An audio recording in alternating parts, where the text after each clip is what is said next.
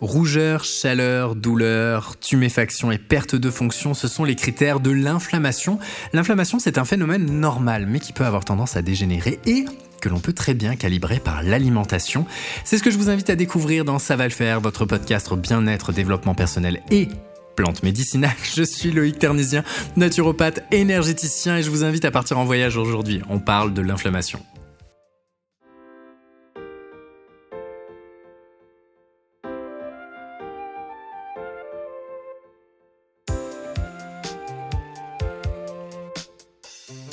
L'inflammation est un phénomène naturel qui est important pour le système immunitaire et donc pour le corps.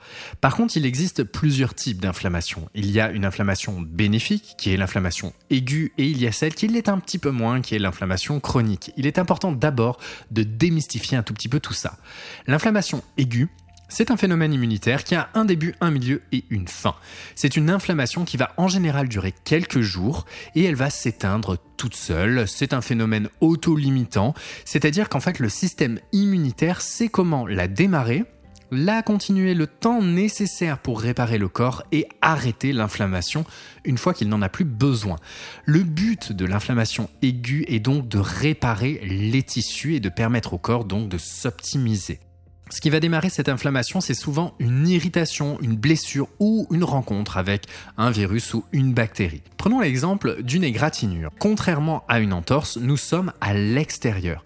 Eh bien, on se blesse, les cellules sont endommagées et nous pouvons avoir des pathogènes, des bactéries, des virus ou toute autre cochonnerie qui peuvent arriver directement sur le site de la blessure eh bien on a à la fois la blessure d'un côté qui va créer de l'inflammation et l'infection. Donc on voit apparaître un phénomène inflammatoire, une réaction inflammatoire qui va être marquée par les quatre signes dont je parlais en introduction. Nous avons la rougeur, la chaleur, la douleur, la tuméfaction et le dernier et cinquième cycle que j'aime rajouter, c'est la perte de fonction. Et oui, si vous venez de vous faire une entorse, votre cheville ne sera plus fonctionnelle, donc la perte de fonction est la conséquence de la rougeur, la chaleur, la douleur et du gonflement, donc de la tuméfaction.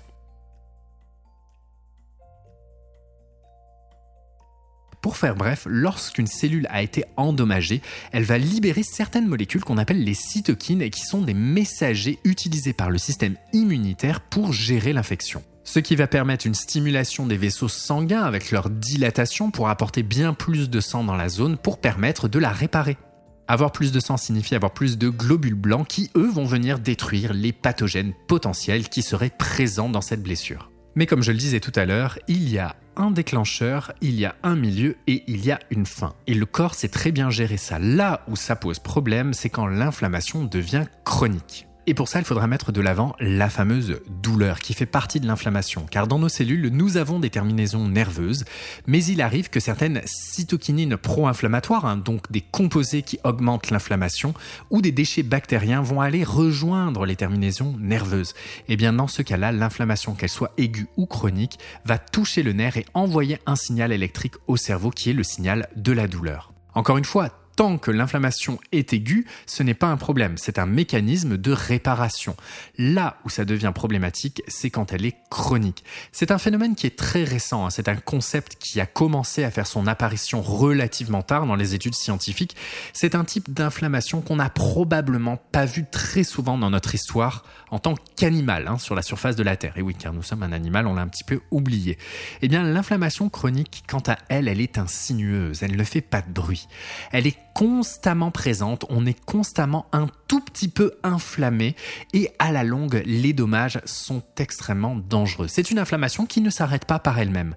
Cette inflammation n'est pas du tout productive. C'est un signe que le corps essaye de réparer une zone qui n'est pas réparable ou d'éliminer une toxine qui n'est pas éliminable. Le corps passe son temps à essayer de courir à contre-courant. Le système immunitaire est constamment stimulé, constamment provoqué, alors vous vous doutez bien qu'il ne sera pas très content de ça et que ça va faire baisser son efficacité, cette inflammation chronique est potentiellement la source de l'apparition des maladies chroniques.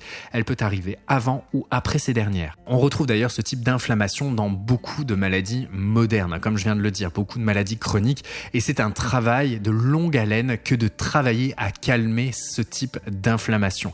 Il y a plusieurs approches que vous pouvez mettre en place avant même de parler d'alimentation. La première, ça va être de bouger régulièrement, lentement mais sûrement.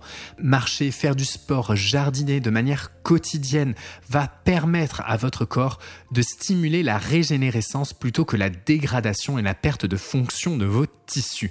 La science d'ailleurs nous confirme que l'activité physique adaptée à la personne, hein, bien entendu ce point est très important, est l'une des interventions les plus efficaces pour calmer l'inflammation. Autre point sur lequel vous allez pouvoir travailler, c'est réduire votre exposition aux produits toxiques qui se trouvent dans l'environnement. Et oui, ça c'est des choses que vous pouvez calibrer. Vous allez pouvoir gérer les pesticides dans la nourriture en consommant des produits bio, limiter la présence de métaux lourds, en filtrant votre eau.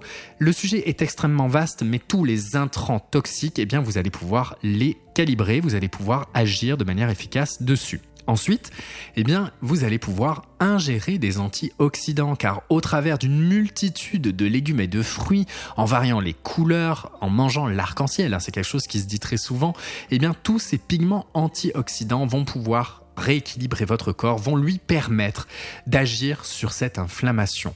Il y a des plantes médicinales hein, aussi comme le romarin qui est très intéressant, le thé vert bien entendu, que vous allez pouvoir consommer régulièrement. Autre point, et oui, celui-là on ne passera pas au travers, c'est votre stress. Calmez-vous s'il vous plaît. Si vous souffrez de maladies chroniques, de maladies génératives ou d'inflammation, si vous êtes ultra stressé, eh bien vous observez, vous l'avez sûrement déjà vu de votre côté, que en quelques minutes, on peut avoir une augmentation des douleurs. Et inversement, si vous vous mettez à méditer, à vous relaxer, si vous vous mettez à faire du yoga, eh bien là, on va avoir une inversion de ce phénomène avec une diminution des douleurs et une diminution de tous ces déséquilibres. Alors oui, vous pourriez aussi consommer des plantes calmantes, des plantes adaptogènes, mais pourquoi prendre des composés exogènes quand on peut agir directement sur le corps? Et le dernier point, c'est l'alimentation. Et oui, il va falloir agir sur votre système digestif, le microbiote, les intolérances alimentaires, tout ça est important pour rééquilibrer votre inflammation, car il y a souvent dans notre alimentation moderne un déséquilibre entre les oméga 3 qui sont anti-inflammatoires et les autres oméga qui sont pro-inflammatoires. Donc pour calmer l'inflammation, c'est pas le tout de prendre des plantes anti-inflammatoires comme le curcuma, la camomille grande matricaire, le plantain ou la reine des prés, mais on va déjà commencer à travailler sur l'alimentation. Le premier levier sur lequel vous allez pouvoir agir pour améliorer votre inflammation via l'alimentation, ce sont les graisses manger plus d'oméga 3 de manière à ce que l'équilibre entre oméga 3 oméga 6 puisse être favorable à votre corps. Et bien pour ça, il faudra consommer un petit peu plus de graines de chia, de noix de Grenoble, des huiles de colza, carméline, des poissons gras comme le maquereau, la sardine, le thon, le saumon, la morue, des œufs de poule, bien entendu, des œufs de poule qui vont être nourris aux graines de lin. Ces aliments vont être intéressants pour créer ce que l'on appelle des médiateurs anti-inflammatoires. Et d'ailleurs, je vais vous donner 5 règles. 5 règles à suivre pour être certain d'avoir un très bon ratio d'oméga 6 sur oméga 3. Et pour que ce soit non inflammatoire. Règle numéro 1, diminuer les aliments industriels. Règle numéro 2, supprimer les huiles de tournesol, de soja, de maïs. Remplacer tout ça, comme je viens de le dire, par du colza, de l'huile d'olive, de l'huile de coco. Limiter hein, quand même l'huile de coco ou de l'huile d'olive. En numéro 3, privilégier les viandes, les œufs et les animaux élevés en liberté, hein, très important. 4. Consommer des poissons gras 2 à 3 fois par semaine. Alors attention, hein, pas plus de 2 fois pendant la grossesse ou la petite enfance. Et 5. Petite astuce très rapide, vous allez pouvoir tout parsemer dans votre alimentation de graines de lin fraîchement moulues. Pourquoi fraîchement moulues? Parce que les oméga 3 vont s'oxyder très facilement à l'air, donc si vous achetez des graines de lin qui sont déjà moulues, eh bien il n'y aura plus beaucoup d'oméga 3 à l'intérieur. Deuxième levier que vous allez pouvoir utiliser, c'est l'augmentation d'antioxydants. Et pour ça, il y a deux règles à suivre. La première est de faire le plein chaque jour de fruits et légumes colorés, je le mentionnais tout à l'heure. Et la deuxième, c'est d'épicer le plus souvent possible vos plats. Oui, les épices sont extrêmement bons pour la santé. Et le levier numéro 3 sur lequel vous allez pouvoir agir est la réduction de la charge glycémique. Alors qu'est-ce que ça veut dire tout ça? Ça veut dire tout simplement d'éviter les pics de sucre sanguin qui vont s'accompagner de nombreux radicaux libres et d'inflammation. Et pour ça, eh bien, on va choisir des aliments possédant un faible indice glycémique et qui vont être très riches en fibres. Allez, je vous donne encore 5 petites astuces pour justement manger plus de fibres. 1. Consommer beaucoup de légumes verts à feuilles. 2. Miser sur les crucifères. 3. Manger des oléagineux, c'est bon les noix et en plus c'est plein d'oméga 3. 4 Pensez à manger des légumineuses au moins deux fois par semaine. Et 5. Remplacez le pain et les céréales raffinées par des aliments moins riches en lectine. Limitez le gluten, les produits laitiers, le maïs et le soja. Avec tout ça, vous devriez être en mesure de très bien calibrer votre inflammation et de faire diminuer tout un tas de petits déséquilibres chroniques. Voilà ce que je pouvais vous dire aujourd'hui concernant l'inflammation et l'alimentation anti-inflammatoire. J'espère que vous avez aimé ce podcast. N'hésitez pas à bien le noter, à le partager. Quant à moi, je vous dis à très bientôt pour un nouvel épisode. Salut